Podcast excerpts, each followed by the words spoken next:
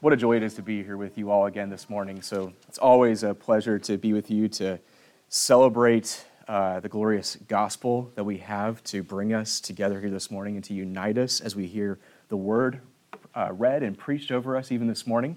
I'd like to invite you to go ahead and turn with me in your copy of God's word to John 2 at this time, specifically verses uh, 13 through 25, as we'll be reading uh, from the account of Jesus as he cleansed the temple. I think it's ironic course, not so ironic, really, that we just sung a song about God's holiness.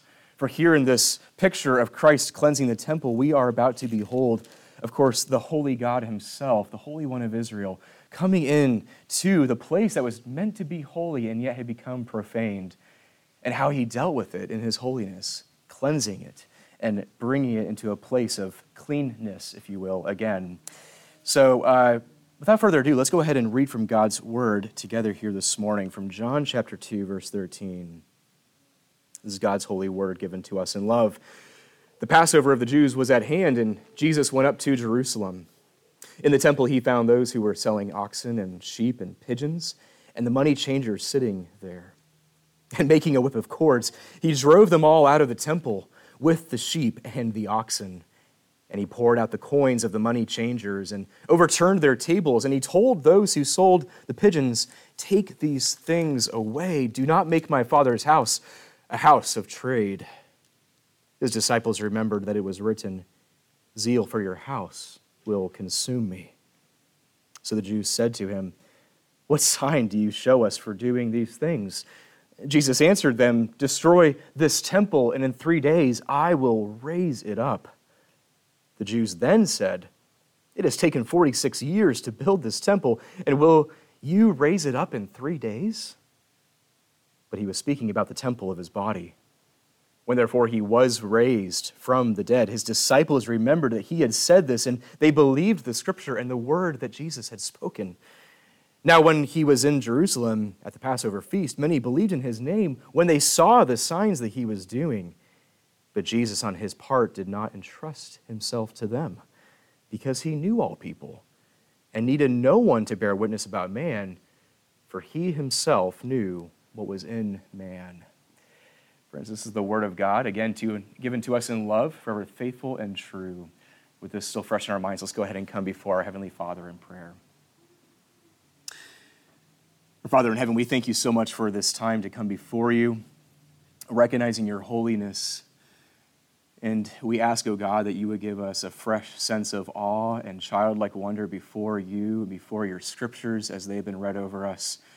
May we receive them. May we be a people who are hungry and thirsty for righteousness, that we would see righteousness by name in our Lord and Savior Jesus Christ this morning.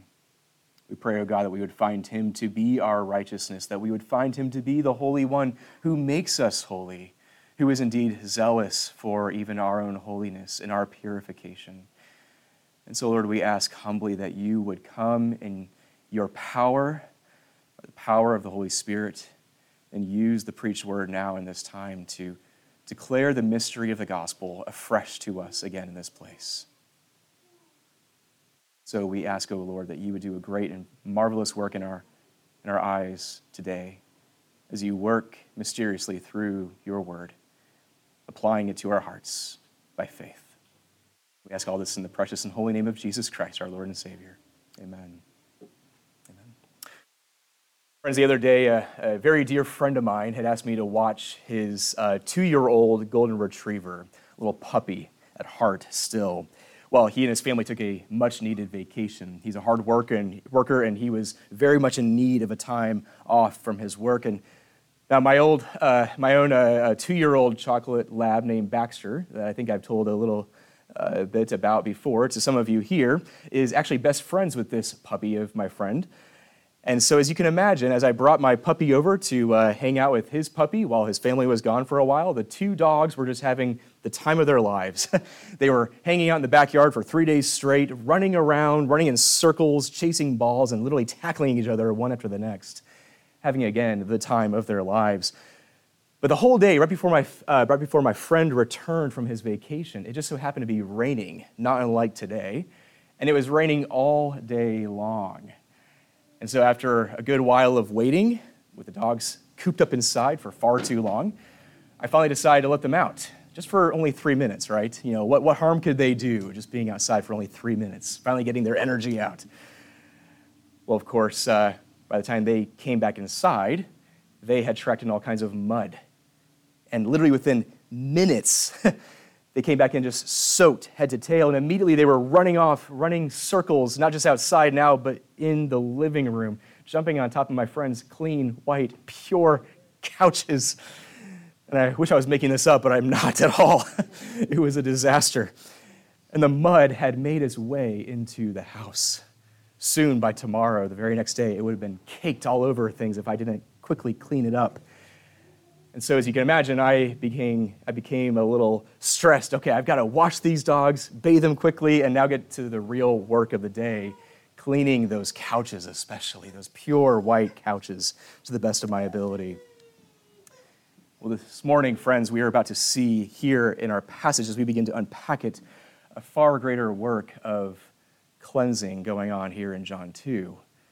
Here, we're going to see the very zeal of Jesus Christ for God's house utterly consume him.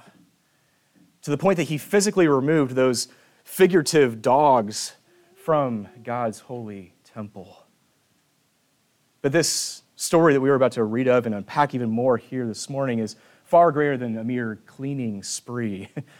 this passage truly is especially relevant to us, for it speaks to us of God's zeal for the worship of his people. And it proves to us that Jesus is himself zealous for even our own purification as his people. After all, we ourselves are not unlike those two muddy retrievers drawn into the mess of this world. You may even feel like yourself uh, this morning that you feel a little muddy, even here in this place of worship. Muddy from the sin of others and the shame that has been put upon you and the guilt that you have maybe even carried in your own life as you have walked in to this place of worship this morning. But, my friends, the gospel of Jesus tells us something so powerful as it speaks here into the muddiness of our own lives. It tells us that Jesus will not keep us in this muddy estate we find ourselves in. See, Jesus loves you far too much to let you go on wallowing in the mud of this world. And so, in His goodness, He washes us thoroughly and lovingly brings us back into His presence, into His home. But why? Why would He do such a thing? It's so that He might enjoy purified, clean, and unbridled, grace filled fellowship with us. And so, church, if you catch nothing else this morning, please catch this, our, our main idea this morning that Jesus is indeed zealous for your purification.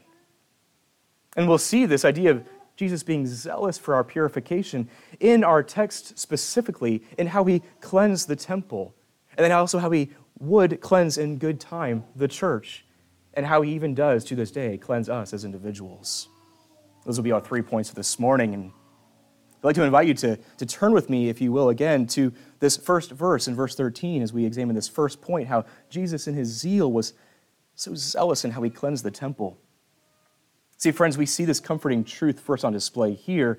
Again, our passage here in verse 13 tells us the following The Passover of the Jews was at hand, and so Jesus went up to Jerusalem. In the temple, and that's the key there, in the temple, he found those who were selling oxen and sheep and pigeons, and the money changers doing what? Sitting there. It made God's home their own home for business. Now, we don't have time to unpack the fuller context of the whole Passover meal this morning, as it talks about him arriving at the beginning of the Passover feast, that whole week long celebration. However, it is most important for us to know here and now that this meal was indeed a gift from God's own hand, given in love to God's own people. This meal, the Passover, was actually an Old Testament sacrament, as many of us know here, that was established all the way back in Exodus chapter 12 with the people of Israel in order to represent Christ as the coming and future Passover lamb to end all previous Passover lambs. And so, not only did this Passover meal represent Christ well in advance of his coming, but it also represented Christ and all of his benefits to his people well in advance. And so here in John 2, we see the Passover as the occasion and the temple as the location of this week long celebration. Believers were drawn to Jerusalem then from all across the known world to celebrate here in this dedicated, holy place of God's worship. A place where not even a hint of false worship or idolatry was even to be allowed or found. But what happened here in our text? See, here in John 2, verse 13, we see Jesus go into this same temple, the house of his father, and behold this dastardly scene in front of him. But before we unpack the question of why, why would Jesus go there? Or, or rather, what did he see? We have to ask the question why? Why did he go into the temple? I believe from our text, even, and from the rest of the scripture, we understand that he went for two main reasons. First, to perfectly obey the law of God in our place, but also, second, to lead us in proper biblical worship. And so Jesus proved himself, even here in our text, to be both fully man but also fully God in his incarnation. But what happened when Jesus entered the temple? We see that he became furious, of course. What did he see that made him furious? Well, he saw the slippery slope of sloppy worship. See, he saw the love of money replacing the love of God. He saw evil men leeching off of those who had traveled far and wide to be there to worship God through sacrifice. But they were able to leech off of them because they had essentially disavowed themselves from the commandment of, the God to, uh, of God to honor the Sabbath and to keep it holy. See, these men and women had come and opted to buy animals for sacrifice there in the moment rather than preparing their animals for sacrifice in advance as God had commanded them. And so the money changers took advantage of God's people and their breaking of God's commandments in so doing. They didn't just set up shop outside the temple and invite them to uh, do that money exchange there, but rather these money changers dared to take the place of God's holy worship inside of that holy temple. And to add insult to injury, even to the people, these same money changers charged those people around four times the going rate of that day. Talk about inflation, right? their worship, though, the people of God, their worship had become adulterated. And all for the cause of convenience in their worship. They fell prey to a den of robbers. Who were these robbers then? See, these robbers were those who had stolen the attention of the people away from a true heart of brokenness and contriteness of heart and replaced it with a concern over just how many animals those people of Israel could buy in the moment so that they could pay their dues to God. These robbers had stolen the significance of grace and replaced it with a focus on trying to earn God's favor there in that day. These robbers had stolen the joy of the people's salvation and exchanged that joy for dry, ritualistic religion. But above all, these robbers had sought, not succeeded, but sought to steal God's glory by replacing what had been set apart for holy use with noisy shops and stands and tables lined with coins from all around that known world, all within the walls of God's house. So Jesus rightly became furious. See, our God is not just a holy God, He is a jealous God. And He will not share His glory with another, nor will He ever let His glory be stolen, or, please catch this, His people be extorted through the hands of evil men. And so Jesus threw down the gauntlet. He fashioned a whip of cords. He used every necessary force to drive the workers of evil out from the holy place of God. He poured out their coins, he overturned their tables, and he spoke clearly to all who heard Do not make my Father's house a house of trade. Friends, we, if we are honest with ourselves, are not that unlike those worshipers there in John chapter 2, are we?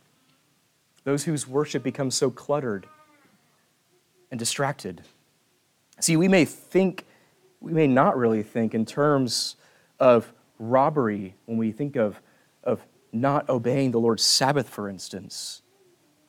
But every time that we choose our own personal comforts or our own concerns, our own conveniences over worshiping God wholeheartedly as He has commanded us to through His Word, we are in and of itself robbing ourselves of experiencing His full joy, goodness, and grace.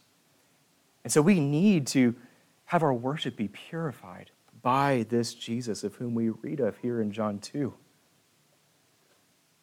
This brings us to our second point for this morning that not only did Jesus, in his zeal, cleanse the temple, but he also essentially promised to cleanse and purify his church in verses 18 through 22. And this is where we find the good news, not just his righteous anger, but his zeal and his love for his church. And he did this specifically, as it alludes to here in verses 18 through 22, through his death and through his resurrection. Look with me again, if you will, at what the Jews asked of him in verse 18. After he kicked out the money changers, what did they say to him? They said, What sign do you show us for doing these things? In other words, won't you show us a symbol of your authority, Jesus? I believe they were right in actually asking this question. It's a fair question to ask. Now, I may or may not be speaking from personal experience, but if you have ever been pulled over for a speeding ticket, just by chance, what is the first thing that a cop is required to show you? Their badge, right? A symbol of their authority.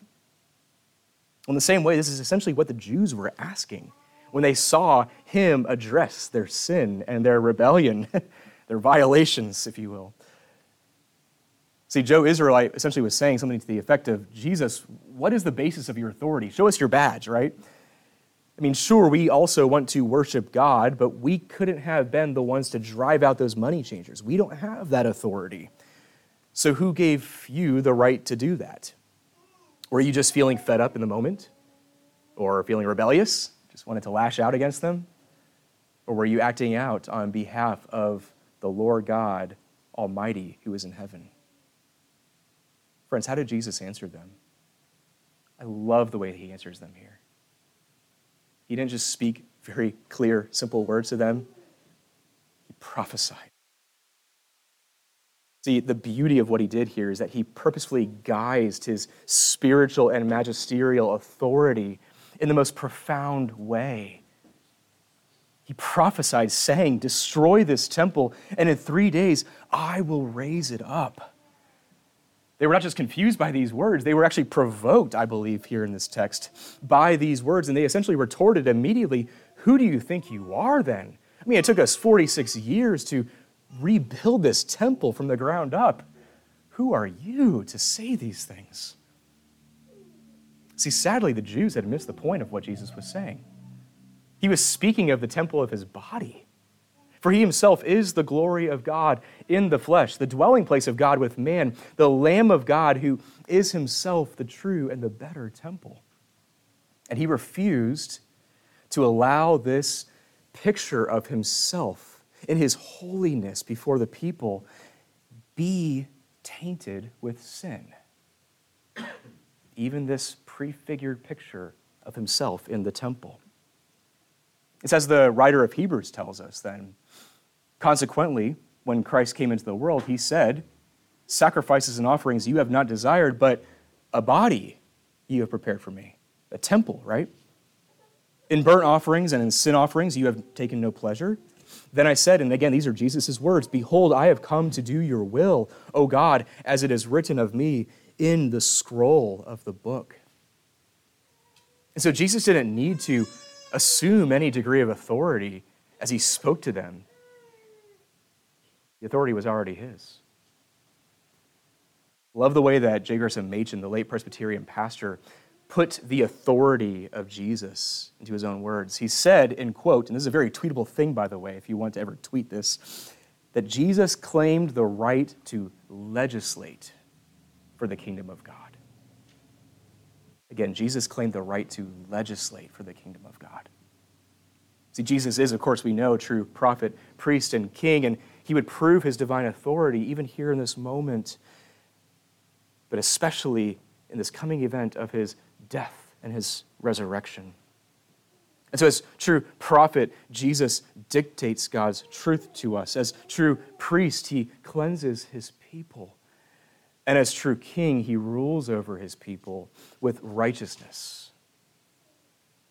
But in mercy, in mercy, he has gone to the most extreme of all measures to purify men and women like you and myself, his people, the church. See, just as the prophet Moses in the Old Testament was consumed, utterly eaten up with the worship of God upon returning from Mount Sinai, as the people were rebellion, rebelling against God, he ended up tearing down their own golden calf and and stated God's law for their good.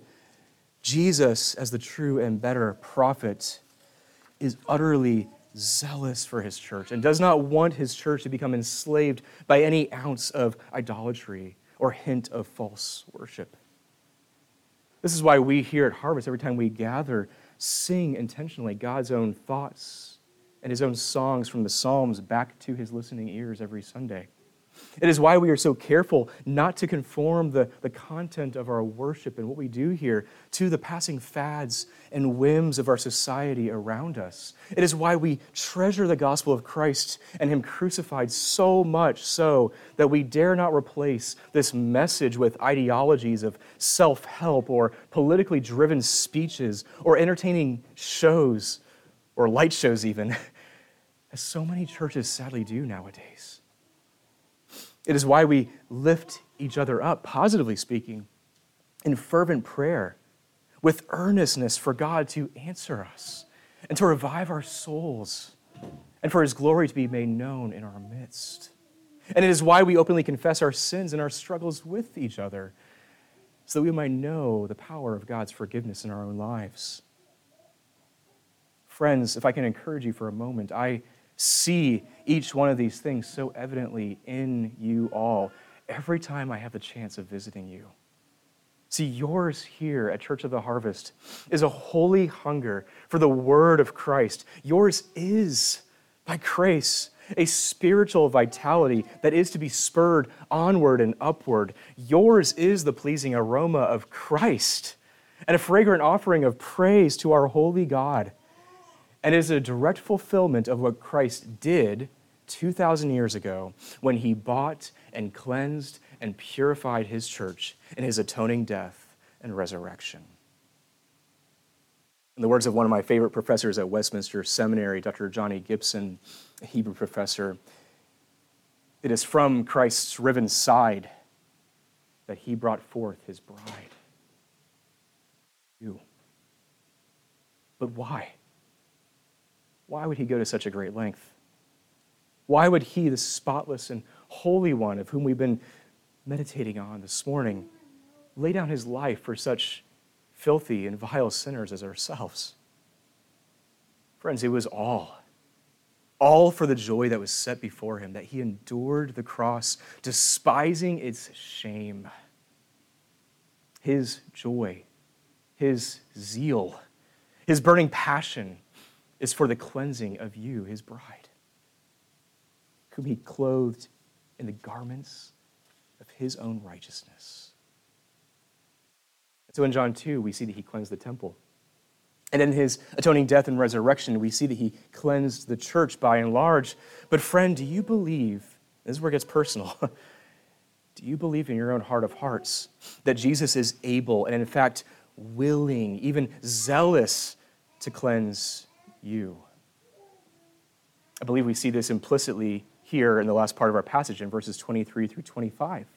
See, in his zeal for every member of God's house, Jesus stands ready and eager even now to cleanse you and to wash you with the waters of baptism by his word.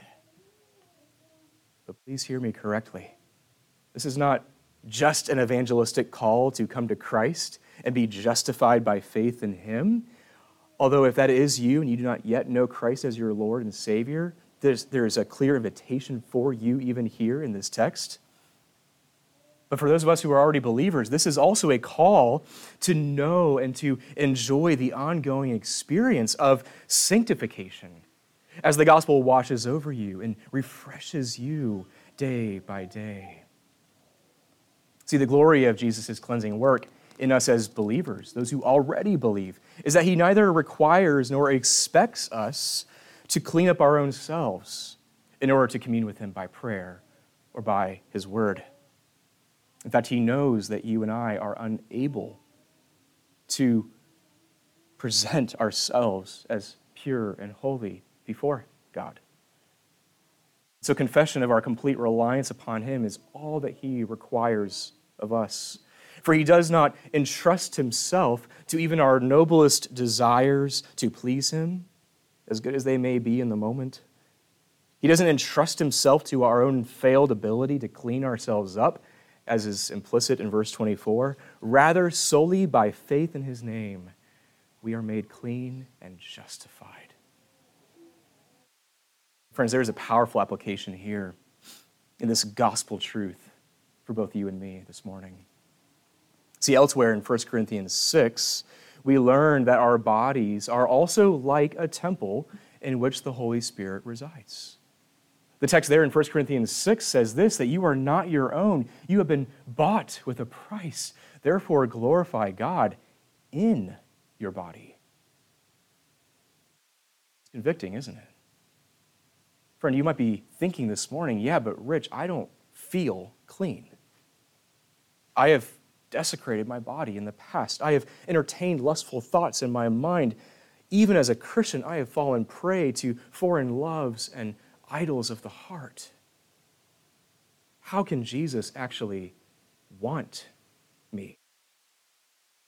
So, to you, dear, honest, and maybe struggling Christian, and I mean this absolutely sincerely, Jesus knew all that you have ever done and ever will do. And yet, he proved that he wanted you by dying willfully for you upon that cross. See, his cleansing of the physical temple pales in comparison to his ability and his willingness to cleanse you as a member of the bride of Christ and to remove from you every last one of your sins as far as the east is from the west. Do you believe that? Are you resting in that this morning? As we close, I want to turn your mind's eye back to my story about the dogs. Because let's just be honest, who doesn't love a story about dogs, right? See, in the midst of my sheer panic over the mud that those two retrievers had tracked into my friend's clean house, again, not my own, all the more reason to be a little alarmed by it, especially as they jumped all over those clean white couches and made a mess out of everything inside of there. My dog Baxter, the chocolate lab, quickly picked up on my facial expressions in that moment. He saw immediately that I was livid and upset over what he had done. And I could see in my dog's own eyes, funny as it sounds, that he just began to sulk inside of himself.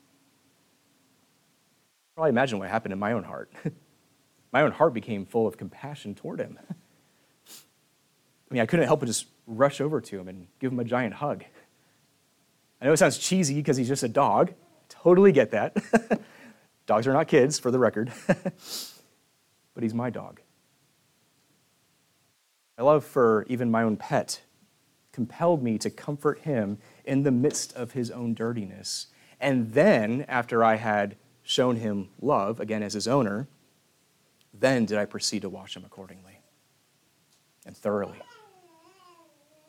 Friend, Jesus has a far greater love and an affection for you that will never run dry your dirtiness, whatever you might be even feeling here today, as great as it may be, is of no surprise to him. He knows it full well. Yet he is still zealous for your purification, dear friend, as the gospel of grace makes greater inroads into your lives this morning and going forward. He is still zealous for your humble reliance upon Him, and He is still zealous for your joy in knowing that liberty of a clean conscience before the Father by faith in Jesus. For he who is now raised from the dead will at the last raise you too with a body incorruptible. Oh, how we long for that day. So, friend, do you desire for Jesus to cleanse you, even here? If so, hear the word that he has spoken over you I will be clean. In the name of the Father, the Son, and the Holy Spirit. Amen. Let's go ahead and pray. Lord Jesus, we are so thankful for your word as it washes over us that we ourselves recognize that we have nothing in and of ourselves to present as clean before you, and yet the powerful mystery of the gospel is that you who knew no sin, for our sake, became sin, so that in you we might become the righteousness of God. Thank you, O Lord Jesus, that you who are rich beyond all splendor, all for love's sake became poor. That this beautiful condescension of you to us, your coming into the, the dirty messes of our own homes and our lives, is indicative of your great love for us, not of wrathful judgment for the sake of judgment alone, but for the sake of correction and reproof and training now in righteousness. And so we ask, O oh God, that we would be men and women who live in light of the righteousness of Christ that He Himself, by His Spirit, would safeguard our hearts and our affections, even now, going forward. So we pray all this in His mighty name.